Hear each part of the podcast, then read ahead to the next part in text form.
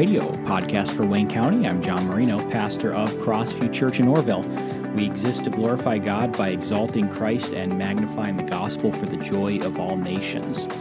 In the textbook Biological Psychology by Kelly Lambert and published by Oxford University Press, we read the following in the section on depression. Quote, How effective are these drugs at treating the symptoms of depression? Despite nearly a 400% increase in antidepressant use from 1988 to 1994 to 2005 to 2008 in the United States, no reductions in the rates of depression have been observed. In fact, depression rates have been observed to rise within this time frame. The traditional form of cognitive therapy, focusing on the role of inaccurate beliefs and faulty information processing, has been the subject of more research than the forms of incorporating more extensive behavioral strategies. When cognitive therapy is compared with antidepressant medications, the efficacy rates have been found to be similar, but with fewer side effects, although in some cases, medications have been deemed more effective for severely depressed patients. Beyond the alleviation of acute depressive symptoms, however, cognitive therapy has been shown to have longer lasting effects than antidepressant drug therapy. After treatment ended, more than twice the number of subjects taking antidepressants relapsed compared with the cognitive therapy subjects. Continuing with the medication therapy was more effective than the placebo group, but was not more effective than the discontinued cognitive therapy group. Because the enduring effects of cognitive therapy, as well as the lack of side effects, this approach is extremely valuable for treating the symptoms of depression. End quote. I cannot begin to emphasize how bad this research is for antidepressant proponents. Kelly Lambert is not writing this as an assault on modern psychology. Rather, she is writing a textbook used by students who are studying psychology. She says that cognitive therapy, which is becoming more popular today, by the way, yields better results than drugs another loss, I guess, for the science TM, and another win for the backwards, knuckle dragging fundamentalist caveman theologians. In any event, these percentages and these numbers and these statistics are not just numbers on an Excel spreadsheet. They are actual, real, live people living uh, in the real world and experiencing real hurt. And of course, my heart's desire is to help these people. The chemical imbalance theory of depression is outdated, and even secular psychologists, at least the few remaining ones who care more about truth and notoriety, social status, and money, are starting to come to this conclusion. Of course, we're discussing depression today, and so far, what we've seen in our study on depression is that the definition of depression is sorrow without hope. We saw that the cause is misplaced hope and we saw that the symptom is hopelessness. And today, for the final, uh, we're going to see the cure, which is hope in God. In the secular world, as I mentioned just a moment ago, cognitive therapy is becoming increasingly popular. For those who don't know, cognitive therapy is basically where a therapist helps you identify wrong thinking. The idea then is for those who are depressed, you're not suffering from a chemical imbalance in your brain, but you're simply mishandling the losses and challenges of life. You're basically thinking about them incorrectly. And cognitive therapy helps you to identify where you're thinking wrongly and then to help you correct that thinking. Well, Christians, of course, have been doing this already for thousands of years. Obviously, we differ from secular psychologists in our content. We are pointing people to think right thoughts about God and His Word, whereas secularists are trying to correct wrong thinking according to their values, which may or may not be right. In any event, we can at least commend them for getting this far. I am an advocate of celebrating every victory, no matter how small. But we do need to go further. We need to correct our thinking with Scripture. Scripture needs to be, of course, the standard. And if you want an example of this from the Bible itself, then go look at Psalm 42 in verse 5, where the psalmist writes, Why are you cast down, O my soul? And why are you in turmoil within me? Hope in God, for I shall again praise him, my salvation and my God. Scripture, of course, admonishes us here to preach to ourselves, not to listen to ourselves, but to preach to ourselves, and there is a difference. You'll observe here that in Psalm 42, it's almost as if the writer is having a conversation with himself. He is stepping outside of himself in order to give himself instruction. He is quite literally talking to himself. And he asks himself why he's cast down or depressed. And then what does he do? He gives himself instruction. And what is that instruction? Well, the content of that instruction is to hope in God. Now, of course, as Christians, we call this, and Scripture calls this, renewing your mind. Psychologists call it cognitive therapy.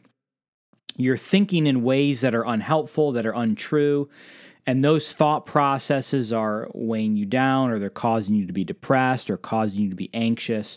They're causing you to process life incorrectly. So, what do you do? You correct your thinking. Now, of course, cognitive therapy lacks the Christian pre commitments to make it successful. Renewing your mind, on the other hand, the biblical version, the correct version, I would say, fills your mind with truth. And of course, we know Romans 12 and verse 2 that says, Do not be conformed to this world, but be transformed by the renewal of your mind, that by testing you may discern what is the will of God, what is good and acceptable and perfect. Uh, really, what we're trying to get at the heart uh, of here is to ask yourself this question What is true? Uh, much of depression, of course, is speculation. Uh, well, what if this happens? What if that happens? Uh, the question that we want to ask ourselves simply is is this is it true and philippians 4 8 of course is the list of things to think about finally brothers whatever is true, whatever is honorable, whatever is just, whatever is pure, whatever is lovely, commendable, if there's any excellence, if there's anything worthy of praise, think about these things. Whatever is true, think about that. We have a tendency to uh, get kind of swallowed up in our own heads. We, we think he always does this or she never does this. Is that really true? Always and never? Think about what is true. Uh, you think this will never work out, or, or whatever the case might be. What is true? Start with what you know to be true. And of course, Scripture helps to inform us to be able to interpret things accurately and correctly.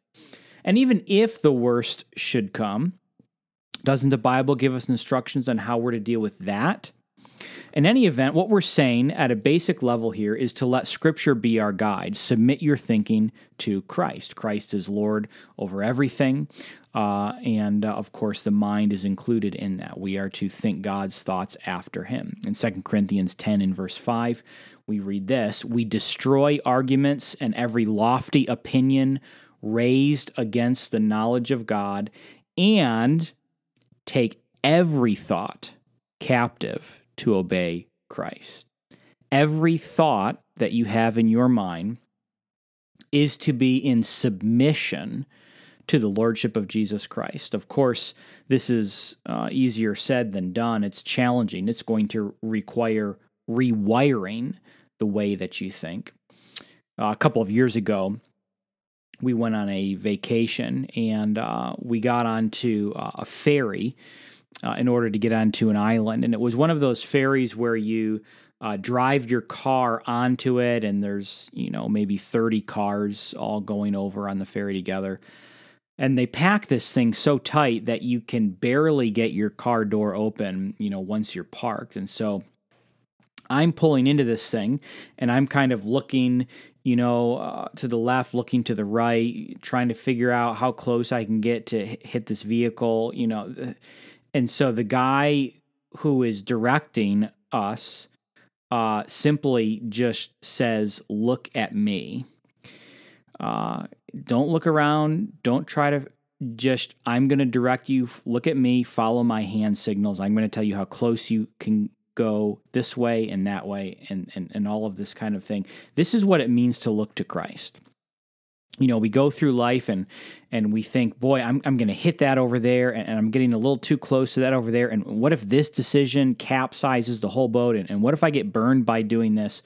And and and the whole time Christ is just just just look at me, just trust the word, trust the simple word you're probably familiar with the fact that, um, to give another illustration at this point here, that a, a pilot can be instrument rated or not. Uh, a pilot that is not instrument rated can only fly by sight. And that pilot cannot fly into uh, a cloud or into stormy conditions. Pilots who are not instrument rated are almost 100% guaranteed to crash if they fly into instrument conditions. In fact, the average life expectancy for a non instrument rated pilot who flies into cloudy conditions is 178 seconds. And the reason for this is because of something called spatial disorientation. You are in that cloud bank and you don't know how to interpret and read and understand your instruments. And you feel like you're going up when you're really going down, or you feel like you're banking to the left when you're really banking to the right. Pilots are taught to embrace a radical trust in their instruments. And it requires training for pilots to overcome their intuition and to trust the instruments rather than their feelings. They are taught, very literally, not to trust themselves. They're taught to trust their instruments. And this really is, is kind of uh, what I want to leave you with here today. When you're struggling with depression, it is like a pilot going into a cloud bank. You can't see anything, you are flying blind. And just like pilots, you crash when you trust your intuition, which is ironic because the world tells you that you thrive by trusting your intuition. The world tells you all of these kinds of catchphrases of, you know, trust your heart, follow your heart, um, you know, look within for wisdom and all this kind of a thing. Um, but the Bible says pretty straightforwardly in Jeremiah 17 9, the heart is deceitful above all things and desperately sick. Who can understand it? And then, of course, we have in Proverbs 3 5 through 6 trust in the Lord with all your heart. Do not lean on your own understanding. In all your ways, acknowledge him, and he will make straight your paths. Uh, the application then is to learn, just like pilots do, to silence your intuitions and to trust your instrument panel instead. For us as Christians, the instrument panel is Scripture. You look at the attributes of God. Uh, you look at the character of God. You look at the scripture's perspective on reality. Uh, you look at the biblical worldview and you interpret events, you inter- interpret things in your own life, you gauge your responses to things. All of those things are uh, things that you you uh, you look to Scripture to find. When you fly into a cloud bank, figuratively speaking, don't trust yourself, but look to the Word, look to your instrument panel, study the attributes of God, look to God's holiness, His righteousness, His mercy, His kindness, His love, His character, His sovereignty. Look to those things, and what will happen is you will stabilize.